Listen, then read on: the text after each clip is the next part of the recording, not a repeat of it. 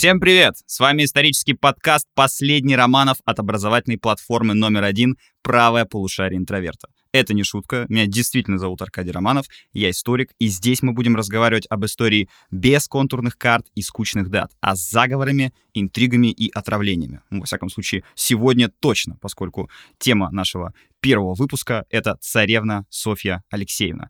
Это одна из самых влиятельных женщин в истории России. Во многом незаслуженно забытая в нашей обширной истории. Если вас интересует эта тема, я рекомендую вам свой курс Summary «История великих женщин» от Клеопатры до Мадонны.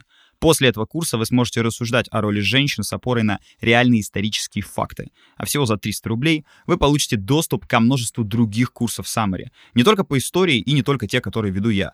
Оформляйте подписку, слушайте нас фоном в любое время, пока гуляете в парке, собираетесь в путешествие, готовите себе завтрак и так далее. А по специальному промокоду романов30 вы получаете бесплатный доступ ко всем нашим курсам на 30 дней. Всю подробную информацию вы сможете найти в описании к этому выпуску. Кстати, у нас есть для вас крутое предложение. Теперь вы можете подарить нашу подписку своим родным и близким. С таким подарком вы 100% не прогадаете, поверьте мне. Дарить знания в наши дни — это действительно модно. Тем более все оформляется буквально за несколько кликов. Всю подробную информацию вы можете найти в описании к этому выпуску. А я представлю нашего сегодняшнего гостя, который будет помогать мне вести этот эфир, наш культуролог и философ Даша. Даша, привет. Всем привет! Во-первых, я хочу сказать, какое потрясающее название для подкаста. Как будто вот вся жизнь вообще складывалась для того, чтобы этот подкаст получился. И знаешь, у меня сразу есть один небольшой такой комментарий. Мне кажется, что царевна София даже не то чтобы забытый персонаж, а как будто супер мифологизированный. И вот это представление о злобной некоторой Софии, я не знаю, мы сегодня попробуем либо разрушить, либо подтвердить. Ну, а я, как человек, который занимается теорией феминизма, немного поговорю про положение женщин, о том, как так получилось, и вообще о фигуре Софии как такой великой правительницы. Я не побоюсь дополнить тебя и сказать, что Софья оболганный персонаж русской истории, потому что историю, как известно, пишут победители. И борьба Петра против своей единокровной сестры Софии, то есть они были брат и сестра по отцу, это борьба, где Петр, конечно же, хотел выставить себя и его наследники, его продолжатели хотели выставить его как человека-сторонника европейской модернизации, всего нового, человека, который делал Россию великой и сильной. А Софию, как, конечно, такую ретроградку, абсолютно злобную, коварную женщину, которая мешала ему и вставляла палки в колеса. Сегодня мы выясним, что мало того, что это совершенно не так и миф, мы и подробнее познакомимся с Софьей Алексеевной и попытаемся, насколько нам это позволяют источники и э, доступная информация, очистить ее образ от вот этих бесконечных наслоений мифов, стереотипов, и всего, всего, что к ней приклеилось за эти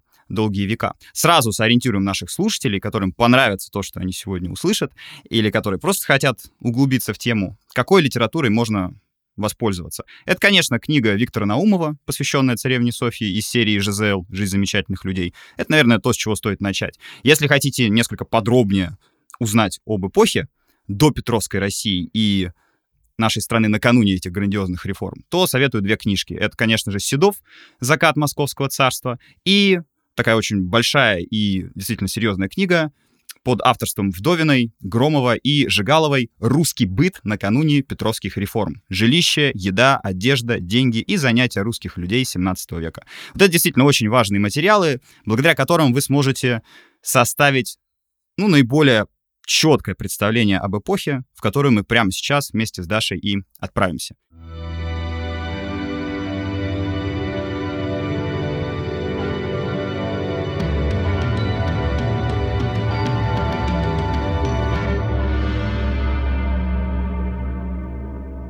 Итак, что же это за эпоха? Это очень интересное время. Мне нравится фраза Ключевского, который сказал, весь 17 век было ощущение, что Россия готовится куда-то поехать. И вот при Петре она рванула.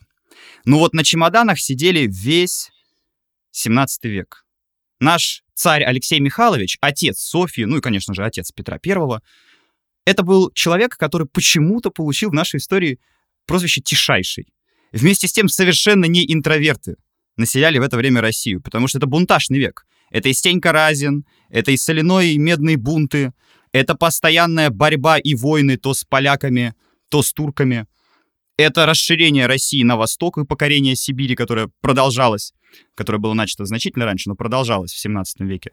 То есть это действительно уже огромная страна с невероятным потенциалом, вместе с тем страна, очень сильно отличающаяся от других и восточноевропейских, и уж тем более западноевропейских стран. В чем же дело?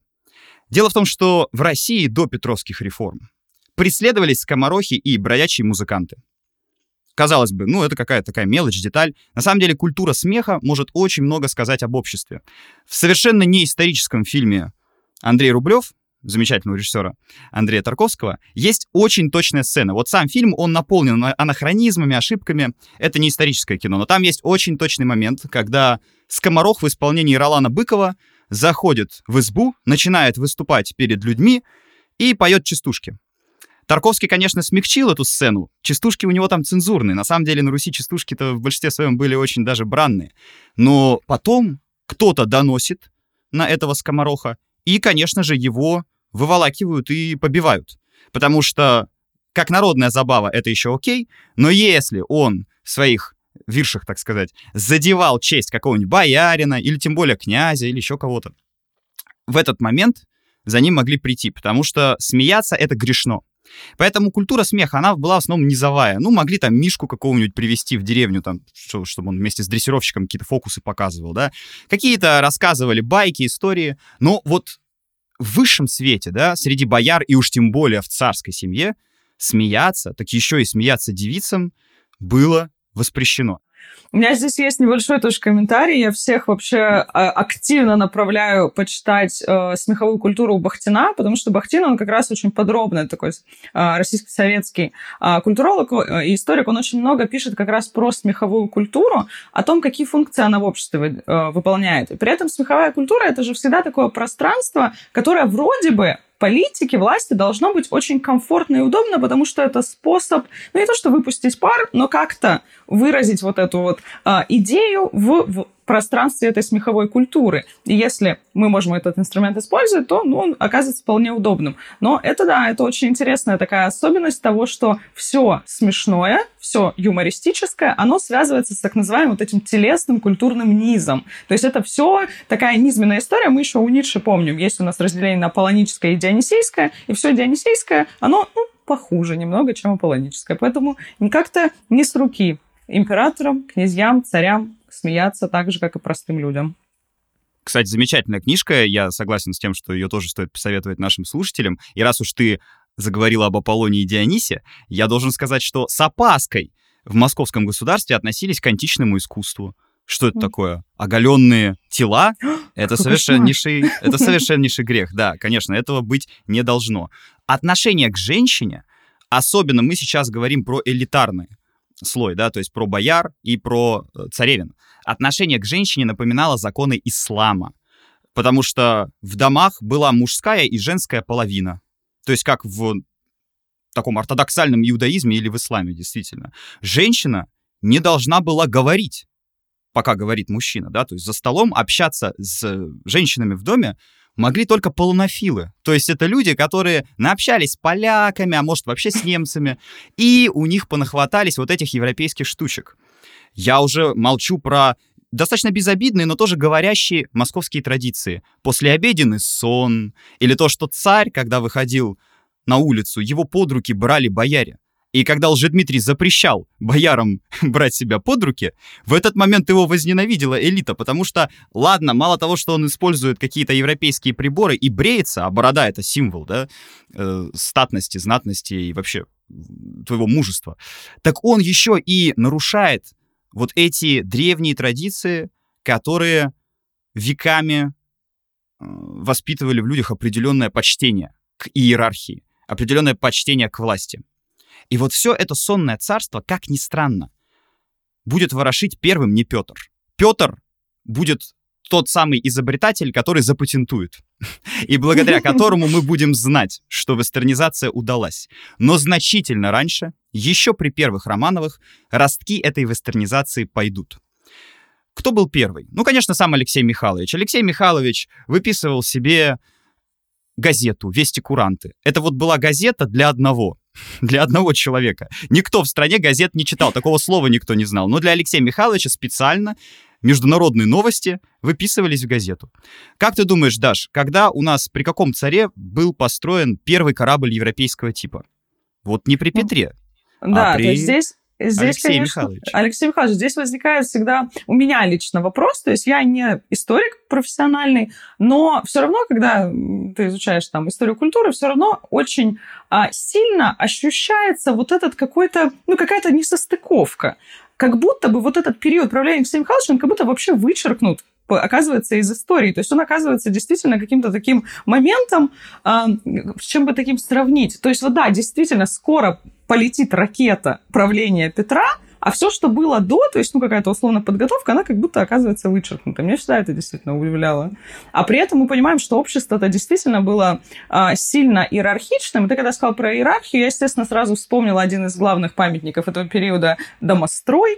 Там, где действительно сейчас и, дем... и домострой тоже часто демонизируют, что там вообще какой-то был а, полный кошмар. Но если мы почитаем внимательно домострой, мы, если попытаемся выделить одну идею из домостроя, это иерархия. То есть жесткое подчинение определенной структуре, что есть главный, есть второстепенный человек в семье, есть там третий человек в семье. И вот это вот устройство такое вот по вертикали, мне кажется, а, оно настолько плотно, когда вживается в общество, его потом сломать и как-то его ликвидировать, ну, это невероятно сложная задача. Во многом именно с этим связано то, почему Петровская модернизация шла через колено. Почему это вот такой был слом. Когда забывают решать проблему терапевтически, ее потом приходится решать хирургически.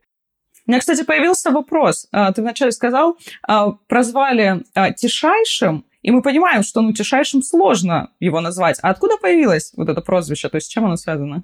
Очень большая загадка судя по всему, это связано с его пристрастиями. Это был человек, который любил тишину, покой.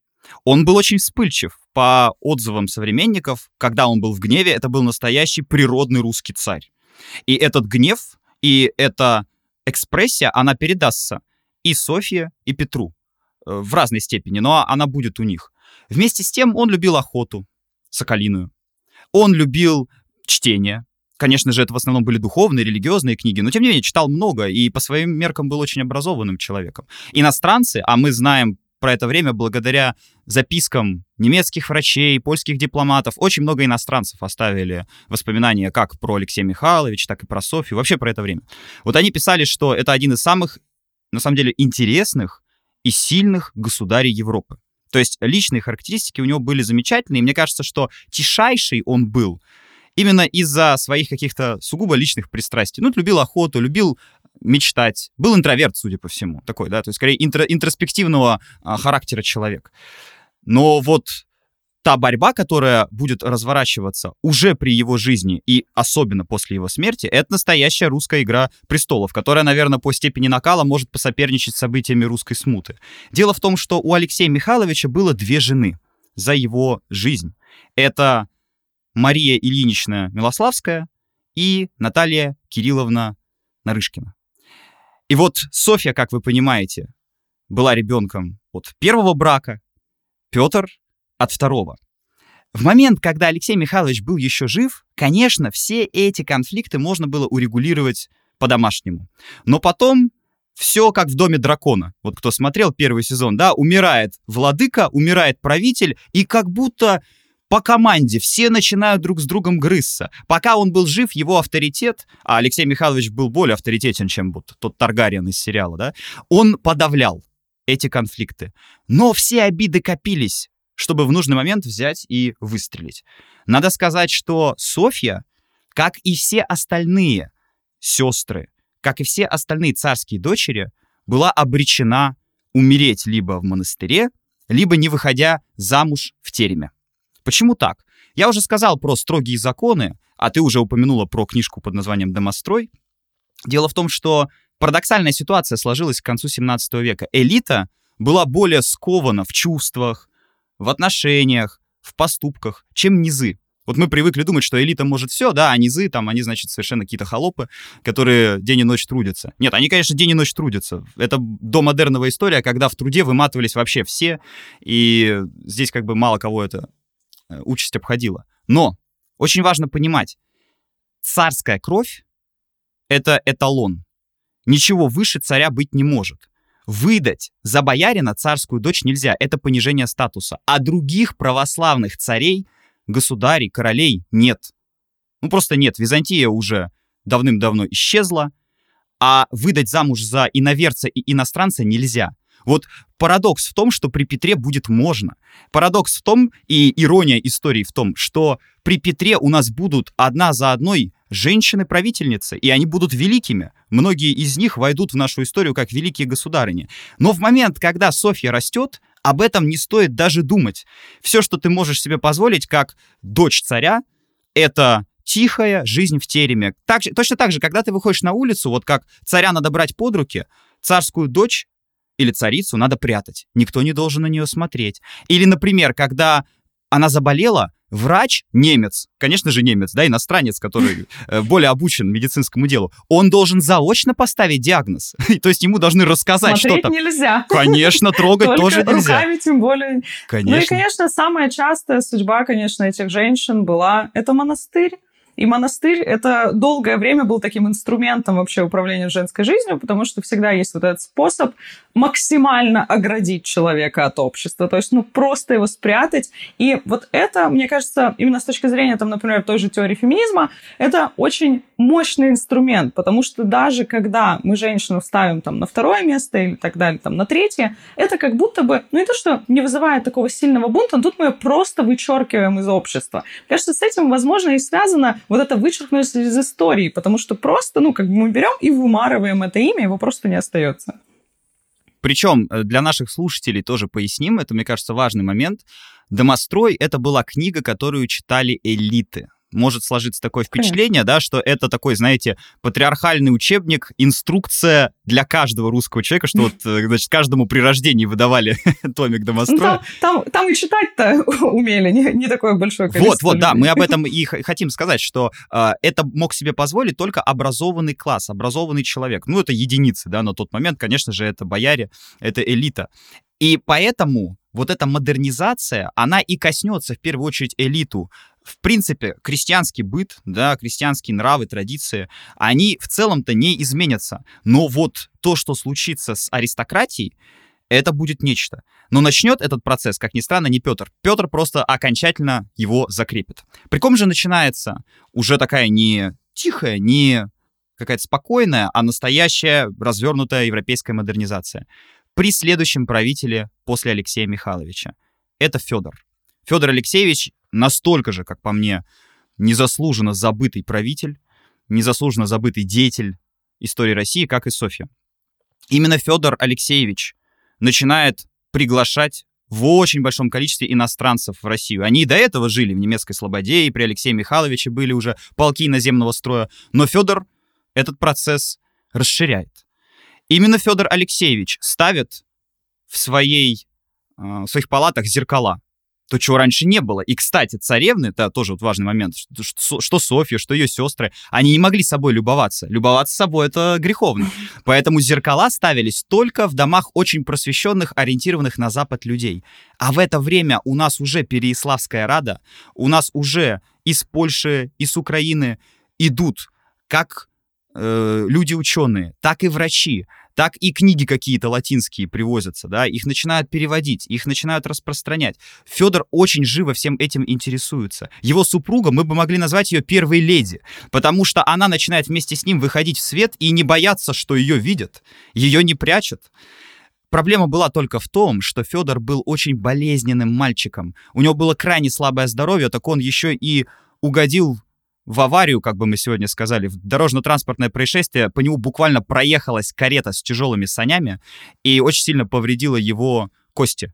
То есть он и так был слаб здоровьем, но после этого стало понятно, что долго он не проживет. При этом за свое короткое правление он успел действительно посадить те э, ростки модернизации, плодами которых воспользуются уже следующие правители дома Романовых. если бы меня спросили, вот что самое главное сделал Федор, и на этом мы закончим с ним и перейдем непосредственно к Софии. Это сожжение разрядных книг. Вот мы сегодня с тобой говорим это слово иерархия. Разрядные книги — это книги, согласно которым люди мерились своим старшинством. У кого род старше, у кого фамилия родовитей. И если ты получал какое-то назначение, ну, например, царь тебя назначал кем-то, это назначение могли оспорить более родовитые люди. Почему это он становится командующим? Или почему ему этот приказ веряют? Мой род ведь древнее.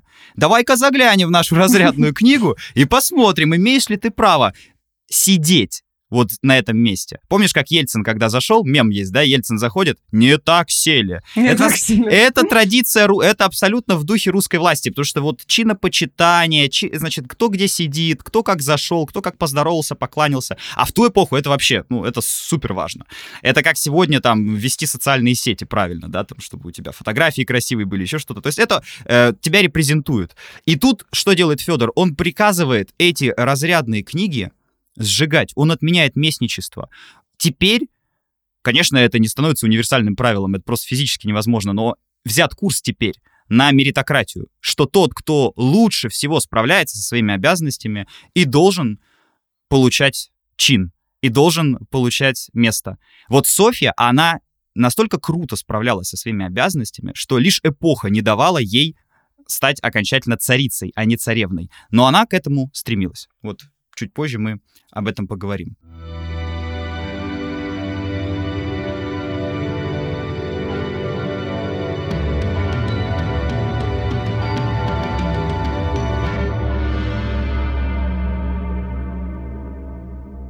Итак, 1682 год, болезненный Федор умирает, и следующим царем должен стать либо Иван, сын Милославской, либо Петр, сын Нарышкиной. Но тут но есть две проблемы. Они оба маленькие и, конечно, самостоятельно править не могут. Но Иван, и это вторая проблема, слабоумен. Кто-то из историков утверждает, что это была какая-то умственная отсталость. Кто-то из историков настаивает на том, что он был просто болезненный мальчик, но э, соображал нормально. Очень сложно сейчас с этим разобраться. И конечно, никакую медицинскую экспертизу провести нельзя. Учитывая, что у него будет достаточно успешно э, воспроизводиться потомство, у него будут замечательные э, дочки, одна из которых, кстати, потом станет и правительницей России, да, это Анна Яновна. Я сомневаюсь в том, что он был какой-то вот прям совсем э, неспособный. Но, очевидно, Петр был здоровее. И, кстати, то, насколько Петр был здоровее, позволяет некоторым историкам углубляться в конспирологию. А действительно ли он был истинным сыном Алексея Михайловича. Может быть... О, да. К... Я, кстати, слышала много по этому поводу теорий, а по поводу слабосильного, слабоумного, мне кажется, что... А вот у меня просто возник вопрос не относительно этой ситуации, а вообще в целом. Вот если мы, а, например, говорим о вот этой иерархии, о чинопочитании, как вообще можно условно допустить на момент фиксации этого факта, то есть, ну, ты современник, например, этого человека, и человек относится к царскому роду, вообще даже допустить условно, что он может быть слабоумным. Это же очень ну, мне кажется, такая сложная штука. То есть, ну, вот врач, например, приходит, его свидетельствует, говорит, ну, вот слабоумный у вас ребенок. Слушай, тут э, на самом деле очень много может быть объяснений, но они в, то, в ту эпоху и в тот момент были в основном религиозными, да, потому что если были какие-то проблемы со здоровьем, если были какие-то проблемы даже в жизни, это все воспринималось как испытание, да, это Бог нас испытывает. И плюс еще же есть представление о юродивости в православии, о том, что юродивый — это как раз самый любимый ребенок Бога, то есть он не просто так ему посылает все эти увечья, то есть юродивость всегда была близка к святости, то есть если этот человек имеет какой-то физический недостаток, значит, где-то Бог ему компенсировал эту часть. Ну вот видишь, я сомневаюсь в том, что Иван был настолько плох, как uh-huh. о нем принято судить, потому что, опять же, конечно, Петровская историография, она как должна выставлять? Всех неспособными. Софья злая, Софья злая, а Иван, конечно же, дурачок, да, как в сказке Иван дурак. Но э, если попробовать посмотреть на это реально, мы видим борьбу двух кланов. Двух кланов. Иван, как и Петр, пока они маленькие, ну, они не, не могут соревноваться, да, кто из них лучший правитель. Они действительно маленькие, им нужно подрасти. За ними стоят элиты. И вот элиты-то на самом деле и начинают эту грызню и борьбу. Милославские считают себя самыми главными. И действительно по старшинству должен идти Иван. Нарышкины по старшинству конкурировать не могут. Но у них есть вот этот козырь, что, а вот посмотрите, Петр лучше подходит на роль правителя. Он здоров, его нужно выдвинуть на первый план.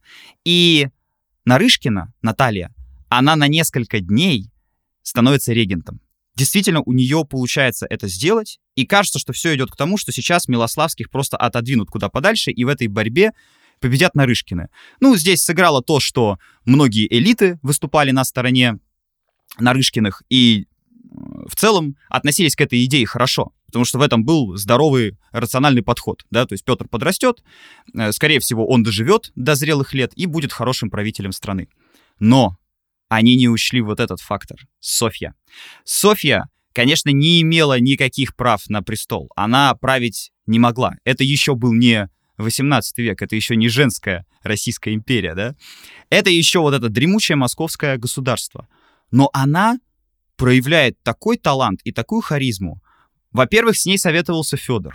Умирающий Федор, когда уже не мог принимать какие-то государственные решения, всех послов, всех вельмож направлял сразу к своей сестре.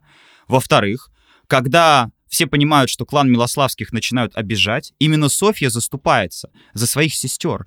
Она ведь первое время сражается в этой политической борьбе не за себя, а за свою семью. Она допускает эту мысль, это действительно могло произойти, что в случае победы на Рышкиных клан Милославских будет обделен. Просто про них забудут, про всех, да, и к ним не будут относиться так, как должно относиться к царским дочерям. Но дальше, в 1682 году, случается событие, которое некоторые историки приписывают Софье, да, что Софья, значит, все это организовала, спланировала, это был какой-то ее, значит, тайный заговор. Но я все-таки на стороне большинства, которые считают, что Софья воспользовалась этим моментом, не являясь инициатором. Это стрелецкий бунт. Страшный, беспощадный погром 1682 года, который также известен в нашей историографии под названием Хованщина. Князь Хованский, стрелецкий любимец, возглавляет это восстание. Реально за этим восстанием, судя по всему, стоял двоюродный дядя царевны Софьи, Милославский, Иван Милославский. Но что делает Софья? Она в ходе этого восстания, когда стрельцы начинают все громить и убивать, и убивать в первую очередь Нарышкиных, я сейчас расскажу почему, она начинает общаться с народом и со стрельцами. Она проявляет себя как невероятно харизматичная и талантливая женщина с сильным ораторским мастерством. То есть вот то, чего в допетровской Руси просто невозможно было себе представить. У нас были сильные женщины, да, у нас была Глинская, мать Ивана Грозного. И были прецеденты, но это были скорее такие какие-то редкие исключения, и мы ничего не можем сказать о том, как эти женщины вели себя в публичном пространстве. Здесь же осталось очень много воспоминаний, здесь осталось очень много документов, и мы видим, как Софья доказывает, почему ее надо слушать почему в этой ситуации она может вести себя компетентнее, чем как бы э, царские сыновья, да, которые должны править. Но они пока править не могут. Что делают стрельцы и почему они взбунтовались? Вот это, пожалуй, самый интересный самый главный вопрос. По Москве, где базировались стрельцы, а стрельцы — это отдельное сословие служивых людей, которые были расположены в разных городах России, в крупных центрах, ну и, конечно же, в столице, в Москве. В случае боевых действий они выдвигались вместе с войском, а в мирное время выполняли функции внутренних войск. Они следили за общественным порядком, они выполняли полицейские функции, надзорные, ну и жили в отдельных э, слободах, да, то есть была отдельная стрелецкая слобода. Это был такой свой замкнутый мирок. Некоторые историки сравнивают их с янычарами, да, или с еще какими-то такими сословиями военного типа, которые начинают влиять на политику. Действительно, когда вы вооруженные люди, вы на политику можете повлиять. Тем более вот в этот момент когда чаша весов склоняется то в одну, то в другую сторону, да, когда вопрос, кто будет следующим правителем, встает наиболее остро. Так вот, среди стрельцов проходит слух, якобы Нарышкины задумали убить или уже убили Ивана и хотят быстренько сделать царем Петра. То есть не просто какое-то там регенство, да, временная, значит, ситуация, когда еще ничего не понятно, а прямое насилие по отношению к одному из э, царских детей. Стрельцы, многие из которых были очень обозлены на своих командиров, у которых были старые счеты со своими нелюбимыми лидерами. Они используют эту ситуацию с двух сторон. Во-первых, расправиться со всеми, кто не выплачивал жалования, кто как-то обижал.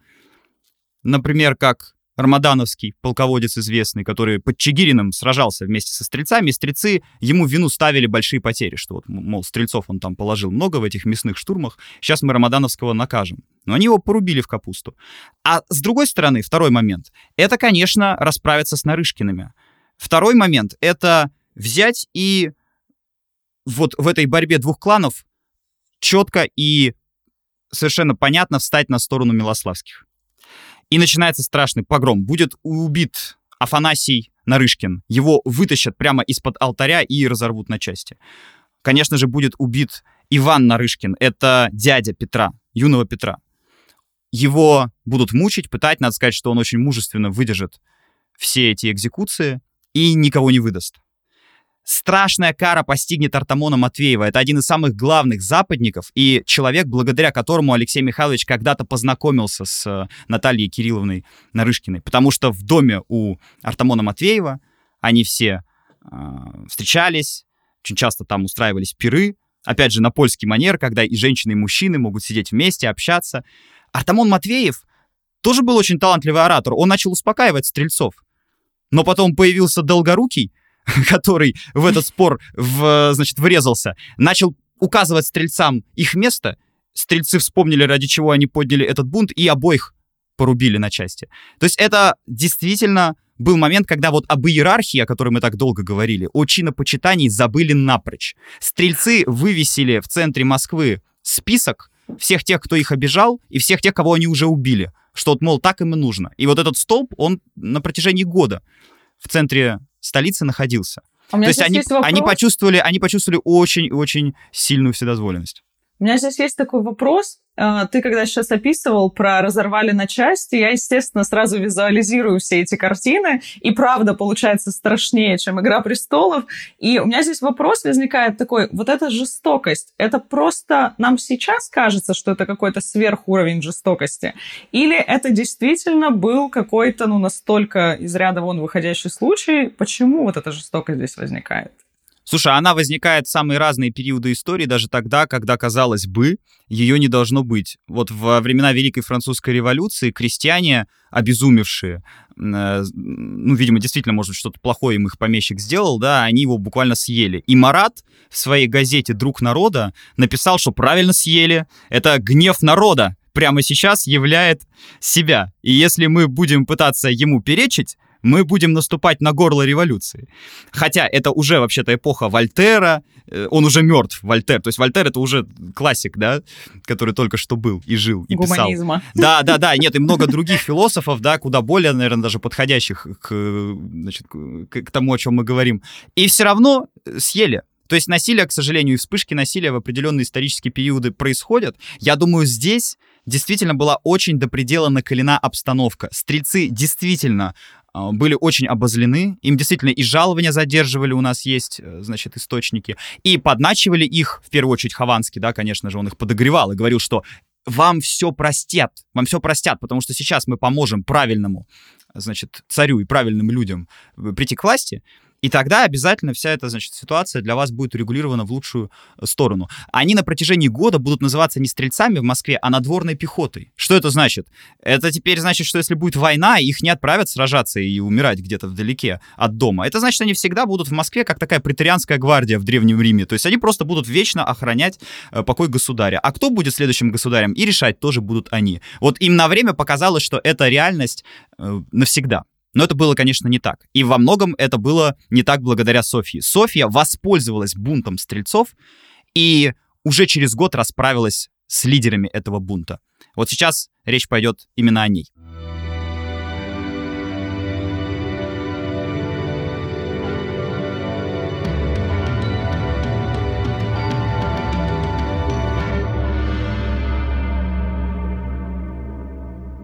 Что делает Софья?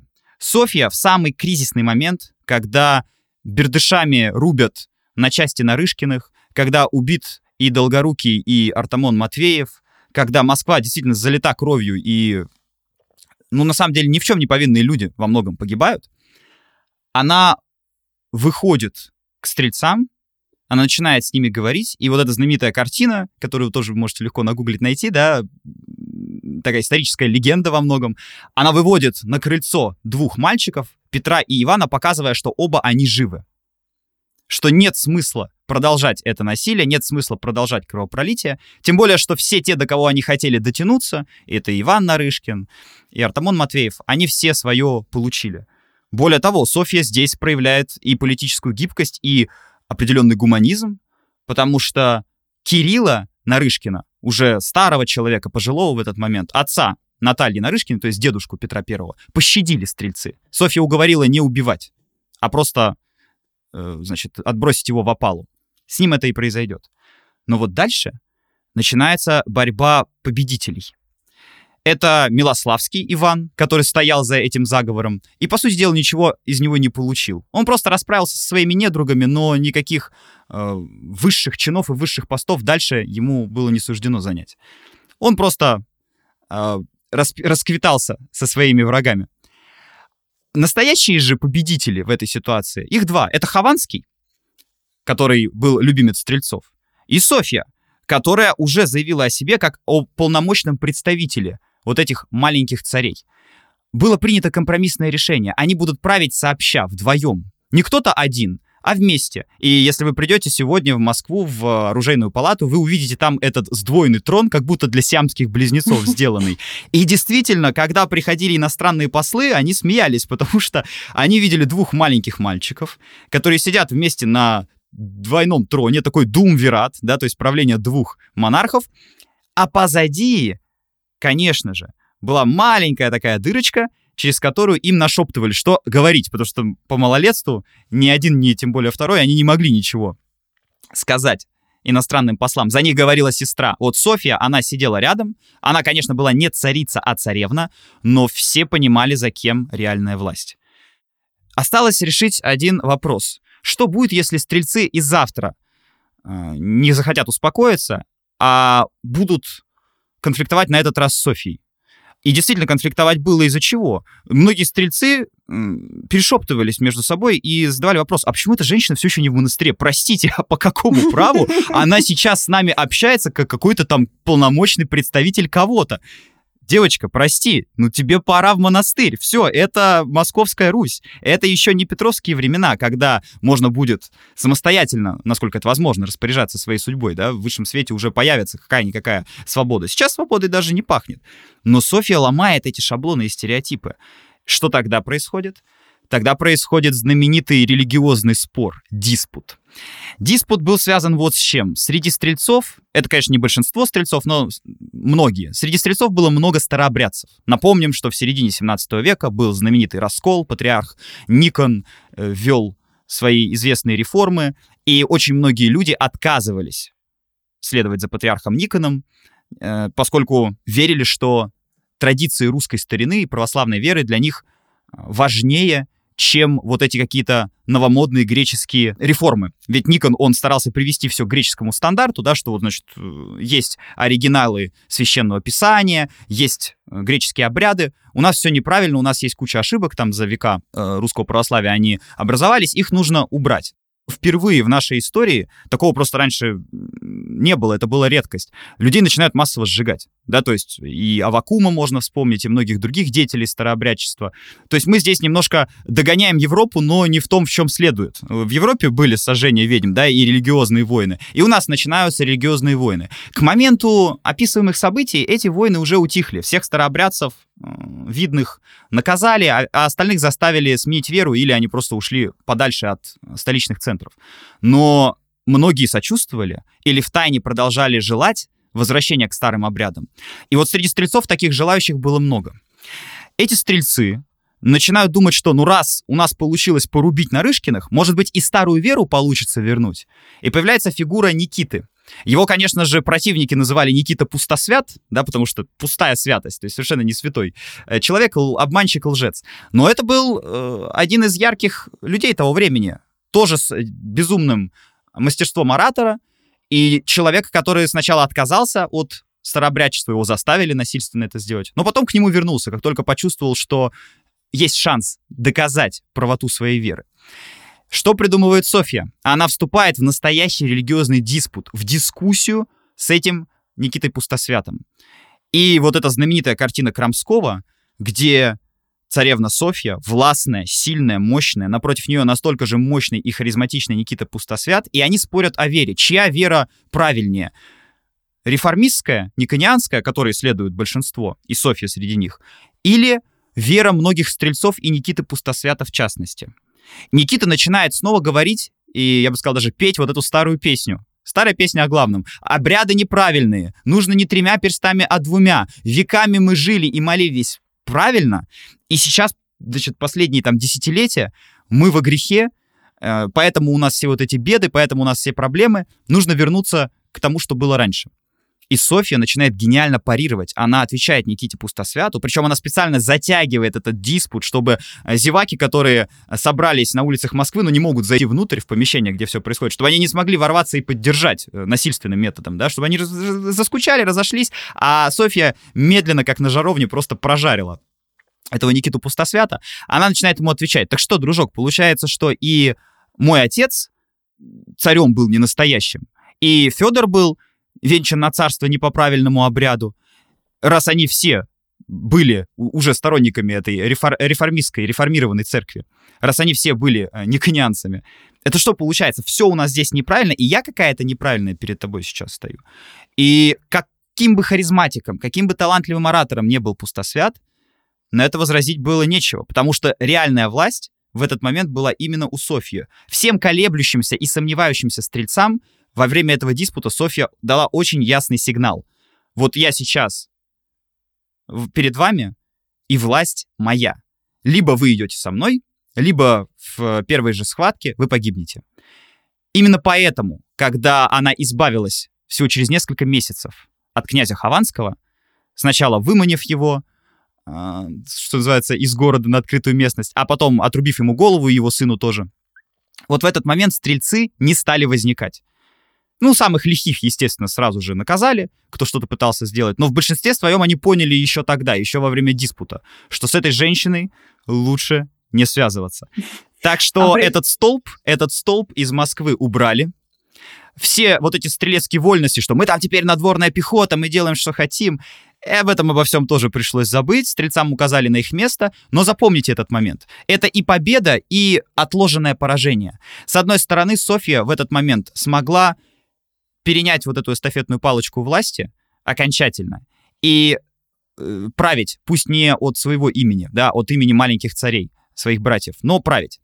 Но поражение было отложенным, поскольку не оперевшись на стрельцов и во многом бросив их вот так, опрокинув их надежды, она потом не сможет воспользоваться их поддержкой. Когда ей нужна будет помощь, стрельцы не придут на, на, на выручку. Они будут вспоминать судьбу князя Хованского, которого они любили и который теперь с отрубленной головой, они будут вспоминать э, эту мощную, сильную личность, и они будут бояться. Люди всегда боятся перемен, и, наверное, царица на троне — это была мысль, которая вот этих ортодоксальных, немножко консервативных, во многом старообрядцев, стрельцов просто пугала. То есть люди еще были не готовы. Помнишь, как в фильме «Назад в будущее», когда Марти Макфлай сыграл э, жесткий хэви-метал соляк такой, и, и говорит, значит, лю- да, людям из 50-х, вы еще не готовы, но вашим детям понравится. Вот примерно так и было. То есть Софья, есть... не, человек, да, я сейчас, я сейчас скажу, mm-hmm. э, Софья это человек просто не из своего времени. Вот чуть-чуть позднее бы она возникла, это была бы русская императрица. Вот здесь у меня есть небольшое такое замечание. Во-первых, здесь, мне кажется, мы уже видим вот эти основания, где формируется вот этот миф о злой Софье. То есть у нас там пять минут назад тут разрывали людей, а тут одна казнь, и она кажется довольно уже какой-то жестокой нам. Но здесь, мне кажется, есть еще а, какая штука. Здесь останови меня, если я начну уже, знаешь, а, допридумывать, надумывать того, чего нет.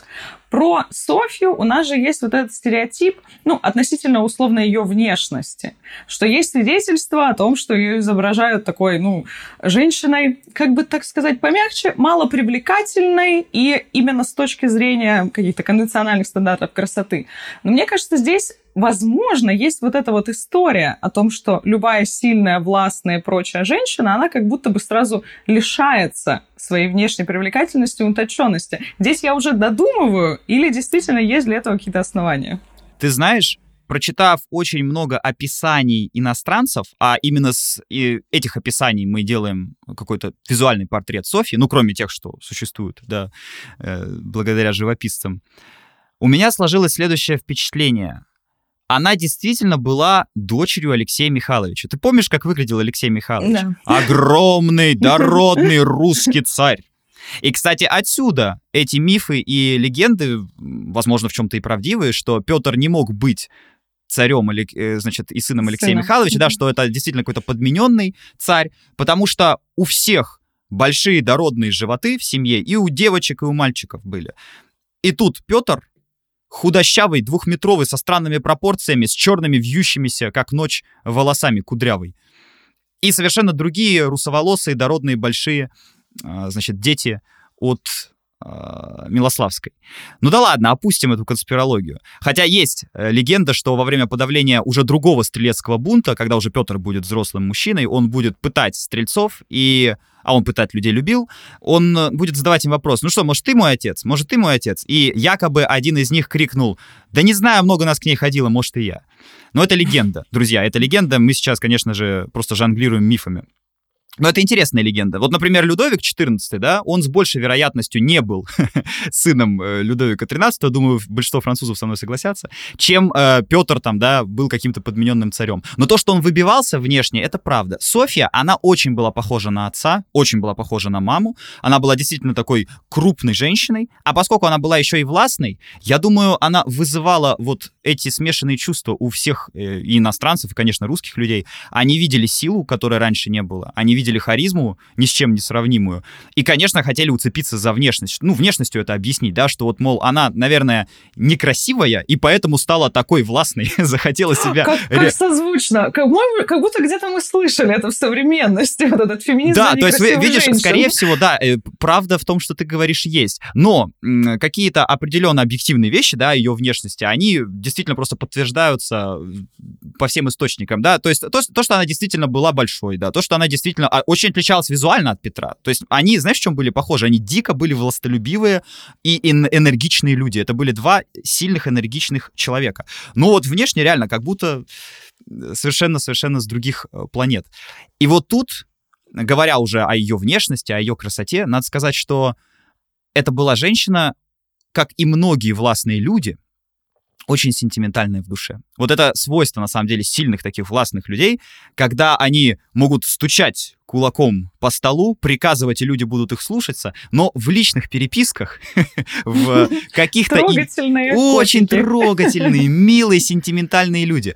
У нее был потрясающий фаворит и любовник, Сразу скажем, что у этого любовника была другая семья, жена, дети, но вот именно любовное какое-то счастье, да, он нашел э, вместе с Софией. Ну, мы понимаем, что брак по расчету, да, для тех времен э, это было очень характерно и распространено, поэтому э, любовь была редкостью. Вот они нашли друг друга. Это Василий Голицын. Василий Голицын был ее и фаворитом, и возлюбленным. Некоторые говорят, что соправителем по типу Потемкина при Екатерине. Но нет, Софья была э, в этом смысле слишком сильной. Я думаю, Голицын все-таки был фаворит и только. Но то, как она писала к нему, вот он находился в крымских походах, она ему писала «свет мой», «свет очей моих». То есть такие мело- мелодраматические нотки появляются. То есть еще недавно она приказывала рубить голову Хованскому, и, в общем-то, сделала себе подарок в день рождения. 17 сентября отрубили в 1682 году голову Хованскому. На этом Хованщина закончилась. 17 сентября — это день рождения Софьи. Вот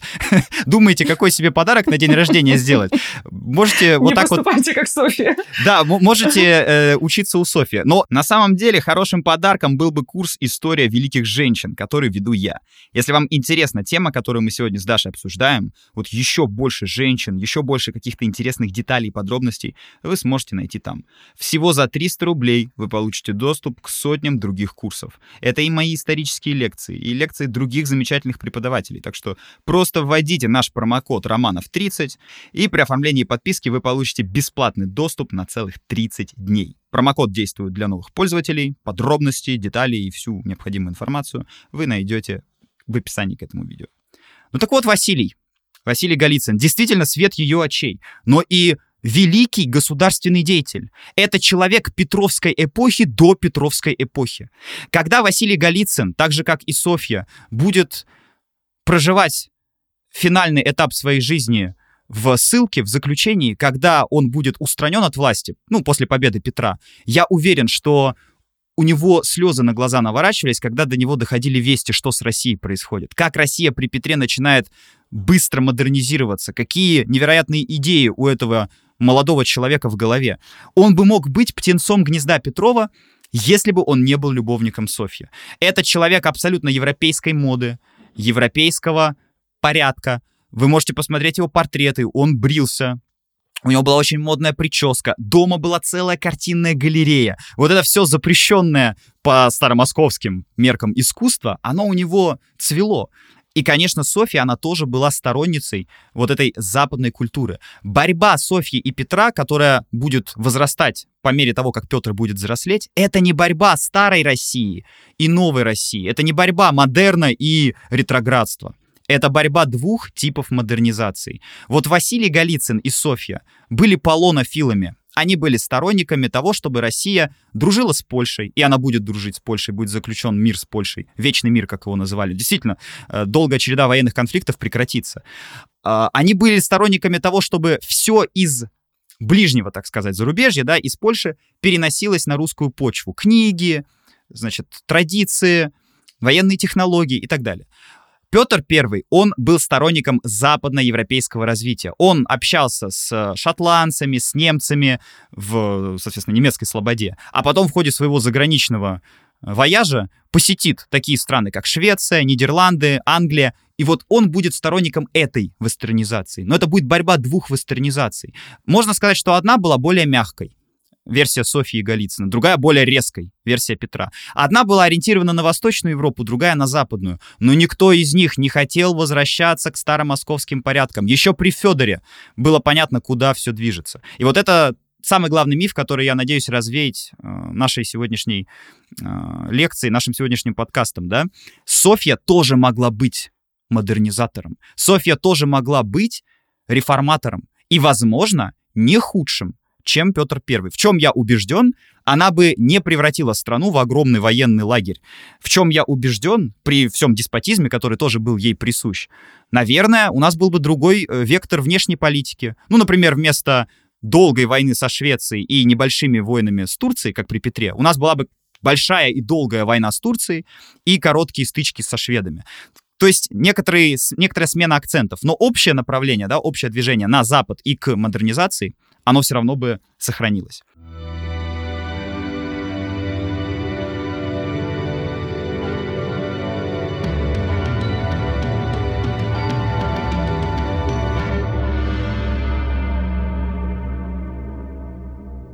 Теперь пора поговорить про внешнюю политику, ведь на протяжении многих лет э, внешняя политика России строилась по принципу того, что мы сражались с Польшей. Да, Речь Посполитая, могущественное восточноевропейское государство, и православные люди, которые находятся внутри этого государства, многие из которых стремятся присоединиться к государству российскому. Кто-то из них и не стремится, но попадает в него в ходе военных конфликтов, как это часто бывает. На тот момент никакой национальной идентичности, конечно, еще нет. Э, идентичность идет по э, вектору религии, да, то есть если ты православный, ну, значит, должен быть подданным московского государя. Если католик, ну, соответственно, к полякам. И вот тут Софья вместе с Голицыным, она мало того, что заключает вечный мир с Польшей, она совершенно мирным способом добивается возвращения в Россию Смоленска. Она добивается бескровного присоединения Киева, который на тот момент принадлежал Польше. Ян Собеский, польский король, плакал, когда подписывался вечный мир с Россией. Но была уплочена очень серьезная цена. Были действительно большие деньги пущены на все это дело. Но с Польшей конфликт был урегулирован. Мы на протяжении веков сражались. поляки и в Москве хозяйничали какое-то время, да, то есть два врага были, но нет, начинаем мириться. И при Петре, на самом деле, продолжим, ведь именно Речь Посполитая, Польша будет нашим главным союзником в борьбе против Карла XII. Ну окей, хорошо, это одно направление. Едем дальше. Османская империя. Многие забывают, но в 1688 году турки стояли под Веной. Еще немножко, и они ворвались бы в самый центр Европы. Так что война с Турцией, война с Османской империей, это не какой-то русский прикол, типа, знаешь, 25, хотите 25, да, хотите 25 русско-турецких войн, в которых можно запутаться, добро пожаловать в русский учебник истории. Ну, их, если что, было меньше, я утрирую. Ну, суть такая, да, очень много-много-много войн, и, и иногда складывается впечатление, что только мы друг с другом, вот две страны были такие какие-то э, странные, воевали друг с другом, и больше никто. На самом же деле была коалиция. Ее по-разному называли, там, Священный Союз, Священная Лига, ну, такие были громкие пафосные названия австрийские Габсбурги, поляки сражались против э, турок, и они сражались под Веной. То есть это была война, где турки вообще-то наступали, у них была инициатива, это была такая сильная, мощная держава. Но тут Россия вписывается в эту коалицию. Она открывает, можно сказать, второй фронт. И впервые за нашу историю не крымцы идут с опустошительными набегами на Россию и забирают, уводят в невольничье, на невольничьи рынки, э, значит, молодых белокурых девушек и э, других рабов. А мы идем на Крым. Это были неуспешные походы. Походы Василия Голицына, вот в правлении Софьи они произошли, они не принесли России победы. Но это был первый звоночек, когда в ходе вот этого русско-турецкого противостояния, я напомню, что Крымское ханство, да, Крым это была сфера влияния османов, то есть это, можно сказать, был такой турецкий протекторат. Вот впервые в истории не на нас шли с походами, а, надо сказать, крымские татары очень далеко с походами заходили, да, то есть во времена Ивана Грозного они Москву сожгли, напоминаю. А впервые мы идем на них. И Софья, она пытается наладить связи с европейскими державами. Она продолжает линию и своего отца, и его дипломата Ордина Нащекина, который тоже выступал за союз с Польшей. То есть Польша, австрийские Габсбурги и Россия выступают как такой единый фронт против вот этой э, ислам, исламской и османской экспансии. И да, может быть с проблемами, да, побед особых нет, но, по крайней мере, это уже наступление, а не какая-то глухая оборона. Мы можем вспомнить Петра, Петр тоже будет ходить в походы на турок, и далеко не все из них будут успешными. Один из азовских походов будет успешным, а вот, например, прудский поход — это вообще главный фейл в истории Петра Первого. То есть это просто один из величайших позоров, когда он весь вместе со своей армией был окружен, и чудом, благодаря подкупу османского визиря, которого, кстати, потом за это казнили, удалось откупиться и уйти. Софья такого не позволяла. То есть можно э, Софью во многом обвинить, но таких сильных поражений для репутации России у нее не было. А, например, в копилочке Петра это поражение было. То есть я к чему веду? К тому, что Софья не такой уж плохой вариант. Модернизация, европеизация, которую могла провести Софья и этот интеллектуал Голицын, это ничем не хуже, чем Петр и его вороватый Меньшиков, торговец пирожками, да, и другие птенцы гнезда Петрова. Не хочу всех остальных обижать, там великие люди были. Но... Есть, есть люди приличные. Но, э, тем не менее, да, то есть эта борьба была, на самом деле, двух очень сильных и харизматичных лидеров. Теперь стоит задать самый главный вопрос. Так почему же, если у Софьи все так неплохо получалось и на внешнем э, контуре, да, политики, и во внутреннем, почему она в итоге уступила Петру Первому. Здесь вмешался, как всегда это бывает в истории, случай. Дело в том, что в 1689 году царь Петр возмужал. А это значит, что ему надо было найти супругу. Ее нашли, Евдокия Лопухина. Женщина, которую он никогда не любил. Детей от нее царевича Алексея, да, как мы знаем, не просто не любил, а запытал и убил в дальнейшем. То есть это была женщина, которая на самом деле полностью противоположно всем его взглядам. Петр с детства обожал немецкую слободу, механические игрушки, мастерить что-то, узнавать от иностранцев про ноу-хау и изобретения. А это была такая старая, московская, допетровская женщина. Ей все эти реформы, европеизация, ей все это было совершенно неинтересно и скучно. Конечно, это ни в коем случае не оправдывает то, как он с ней поступил, но я просто, чтобы вы понимали отношения. Тем не менее, несмотря на эту нелюбовь, языком Звягинцева выражаясь, он, Петр, теперь считался взрослым, состоявшимся мужчиной. Ну, потому что есть брак, будут дети, все. Уже вот этот двойной трон не годится. Иван так и остается неспособным к правлению молодым человеком. Петр же все больше и больше муштрует своих новых солдат Преображенского полка, потешные полки, как их тогда называли, то, что потом станет Петровской гвардией, где он их и на европейский манер пытается одевать и тренировать. Он общается с всевозможными иностранными специалистами, это и Брюс, и многие другие, которые учат его и военному делу, и ремеслам, многим наукам, которые потом он будет осваивать уже в течение всей своей жизни. И он начинает перетягивать одеяло на себя. Он понимает, и люди, которые все еще э, принадлежали, так скажем, клану Нарышкина, которые стояли за него, они тоже начинают понимать, а Софья-то по какому праву продолжает править государством? Единственный способ для нее сейчас это исправить, это венчаться на царство, да, то есть стать уже не царевной Софьей, как мы ее знаем в истории, и сегодня на подкасте она у нас так названа, а царицей Софьей. И вот тут вмешался случай. Патриарх Иоаким очень консервативный, очень традиционный. Напомню, Петр потом отменит патриаршество, патриархов у нас не будет. Вот он выступает на стороне Петра. Стрелецкий полковник Сухарев, в честь которого в Москве и Сухарева башня будет, и метро Сухаревское до сих пор, да, он поддержит Петра. В этот момент, когда чаша весов склоняется то в одну, то в другую сторону, маленькие капли, которые, да, туда поступать будут, они могут перевесить и решить исход вот этой схватки. И вот это перевесило. Помощь патриарха, вмешательство стрелецкого полка, стрельцы, которые не вмешались и не поддержали Софью. Софья постепенно остается в одиночестве. Но, чтобы вы понимали, насколько эта борьба шла вот просто нога в ногу.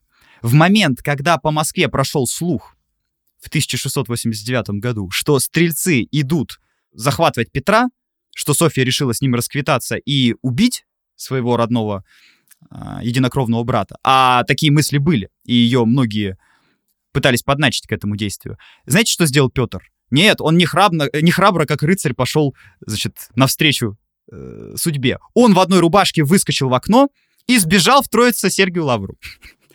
Петр был таким человеком, опять же, я считаю, что это был великий правитель, но это был деспот и очень, ну, лично неприятный человек. Я не думаю, что вы бы хотели там с ним дружить, тусоваться там в, значит, э, все, всешутейшем и всепенейшем соборе зависать. Это вот развлечение не для слабаков. Петр был человеком, который в патовой ситуации мог впасть в прострацию. У него с детства из-за стрелецкого бунта, когда резали его родственников, да, у него была э, подучая, то есть он э, и в припадке мог оказаться, и у него, значит, начинало сводить скулы, успокаивали его, не получалось, он был в ярости. И вот иногда в какие-то патовые моменты он еще и э, оказывался в очень и очень-очень сильной прострации, он не мог ничего с собой поделать. Он просто бежит и как будто бы ждет своей судьбы, исхода судьбы. Но к нему приходят на помощь. Патриарх Иаким, который приезжает как бы от Софьи договариваться, остается с Петром. Полковник Сухарев, который приводит э, стрельцов на помощь, остается с Петром. И Петр понимает, что нет, я зря испугался, я, я, я поторопился, все хорошо.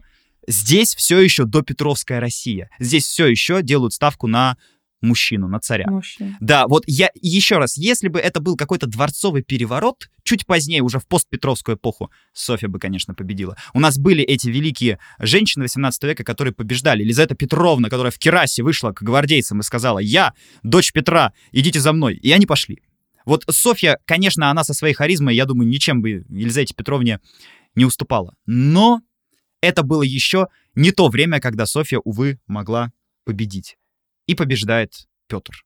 Что же происходит в этот момент с Софией? А Софья не заканчивает свою жизнь, но она заканчивает свою, как мы сегодня сказали, политическую карьеру. Один из ее главных фаворитов, ну, не любовник, просто приближенный, Федор Шакловитый, который как раз и подначивал убить Петра, он будет казнен в 1689 году. В Архангельск будет сослан Голицын, фаворит и любовник а сама она отправится в Новодевичий монастырь. Новодевичий монастырь, надо сказать, это было одно из ее любимых мест, она очень много жертвовала на развитие монастыря, говоря современным языком, как будто чувствовала, что когда-то ей придется оказаться в ее стенах. И вот эти знаменитые картины, да, когда, сложив руки на груди, это властная, но уже проигравшая Софья, просто доживает свой век в этой, по сути дела, тюрьме. Первое время это была такая, как бы, ну, почетная тюрьма, почетная ссылка. То есть, конечно, за ней следили, очень строго все контролировали, но в целом к Софье было отношение гуманное. Но потом, когда Петр уже несколько позднее уедет в свой заграничный вояж, в свое знаменитое путешествие по Европе, случится страшный стрелецкий бунт. До сих пор непонятно, стояла ли за его организацией Софья, или стрельцы просто хотели освободить Софью и возвести там ее на трон. Это уже спекуляции, да, конца которым не видно и в наши дни. Но Петр резко и стремительно возвращается в столицу, Вспоминаем картину «Утро стрелецкой казни», конечно же, расправа над стрельцами, Петр сам участвует в пытках. И Софья, с ней э, поступают очень жестоко. Стрельцов вешают прямо так, чтобы она, выходя к окну, могла увидеть эти тела, которые висят на веревках. И надзор за ней становится строже и жестче. Потому что, конечно, во всем она будет обвинена во всех абсолютно грехах, во всех заговорах. Возможно, за ними она и не стояла. Я не думаю, что она могла чем-то руководить, находясь в заключении. Но, тем не менее, какая-то ставка на нее делалась. Другое дело, что это было уже поздно. Стрельцы в этот момент и уже не могли добиться от нее помощи. Петр, с одной стороны, воспользовался стрельцами, ну, как когда-то стрельцами воспользовалась Софья, а потом и расправился с ними, как только они стали ему не нужны. В дальнейшем, как сословие, они, конечно, исчезнут. Не сразу, не мгновенно, но постепенно это произойдет вместе с петровскими реформами. Уйдут в прошлое и стрельцы.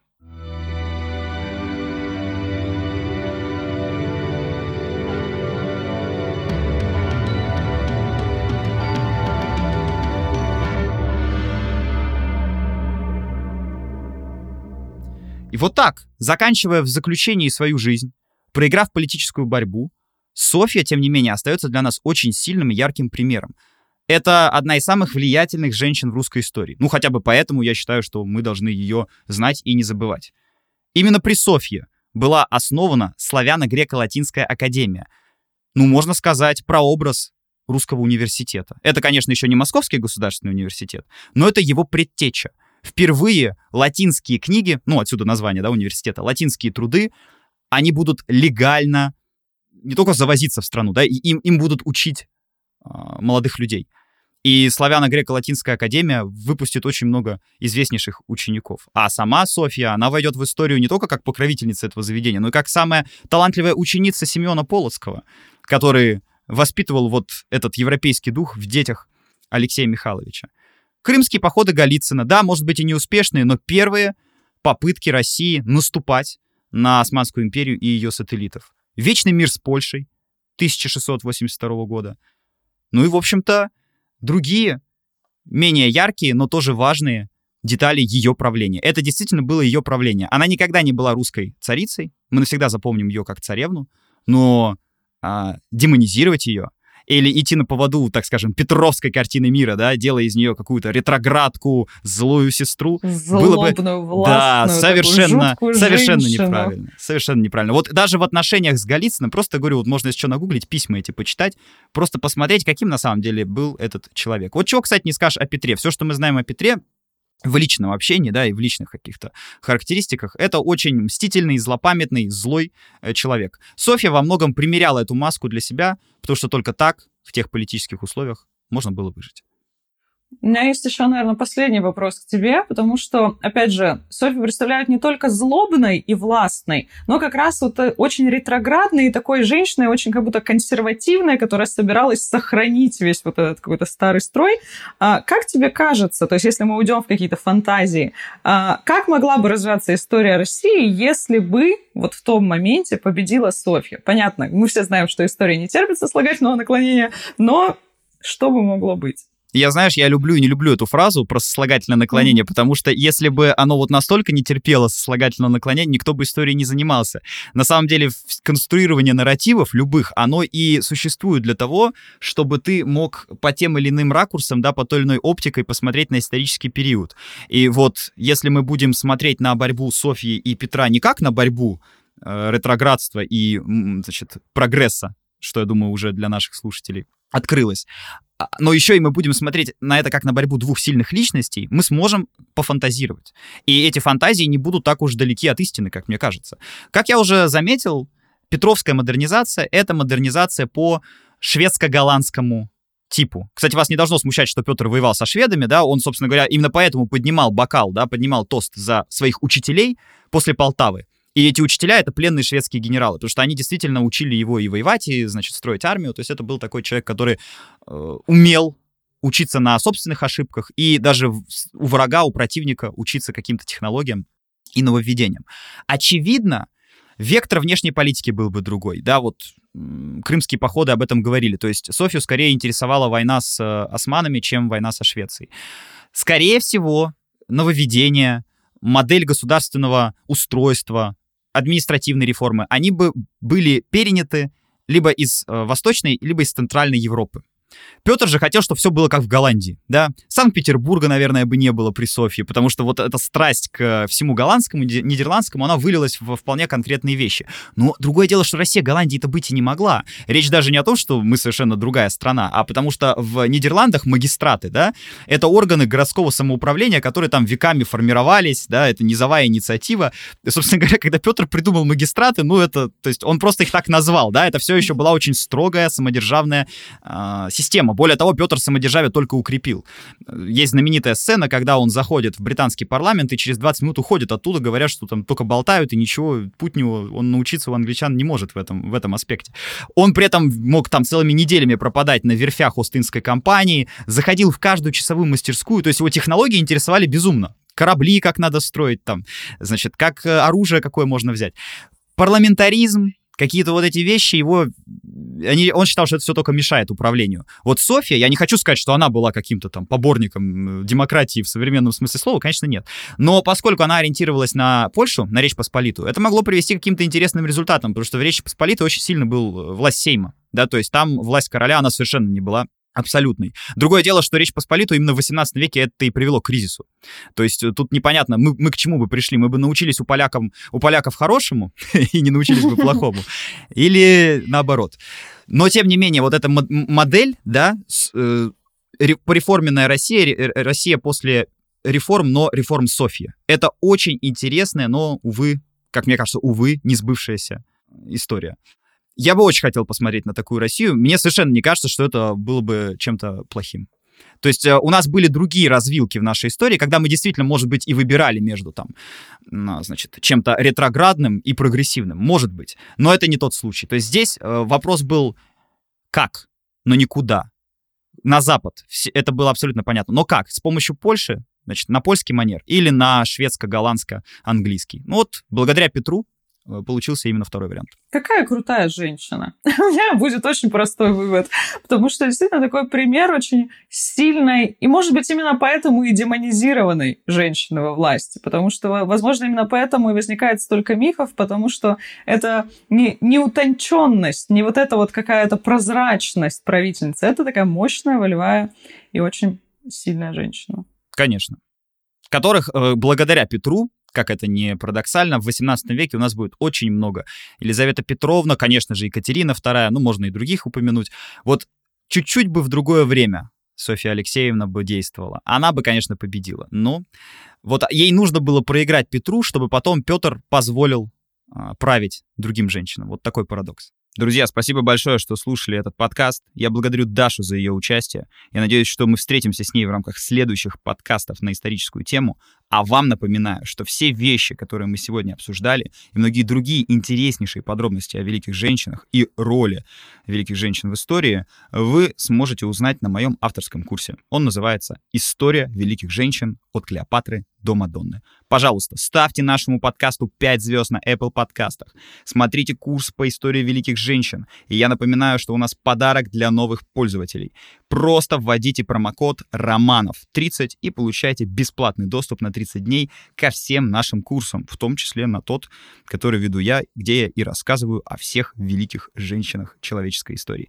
Подписывайтесь на нас в социальных сетях, мы есть везде, мы есть на YouTube, комментируйте, оставляйте свои отзывы, пишите, какой исторический подкаст вы бы хотели услышать, на какую тему или про какого исторического персонажа. И мы обязательно расскажем вам еще больше о мире истории. Всем спасибо и до скорых встреч. Всем пока.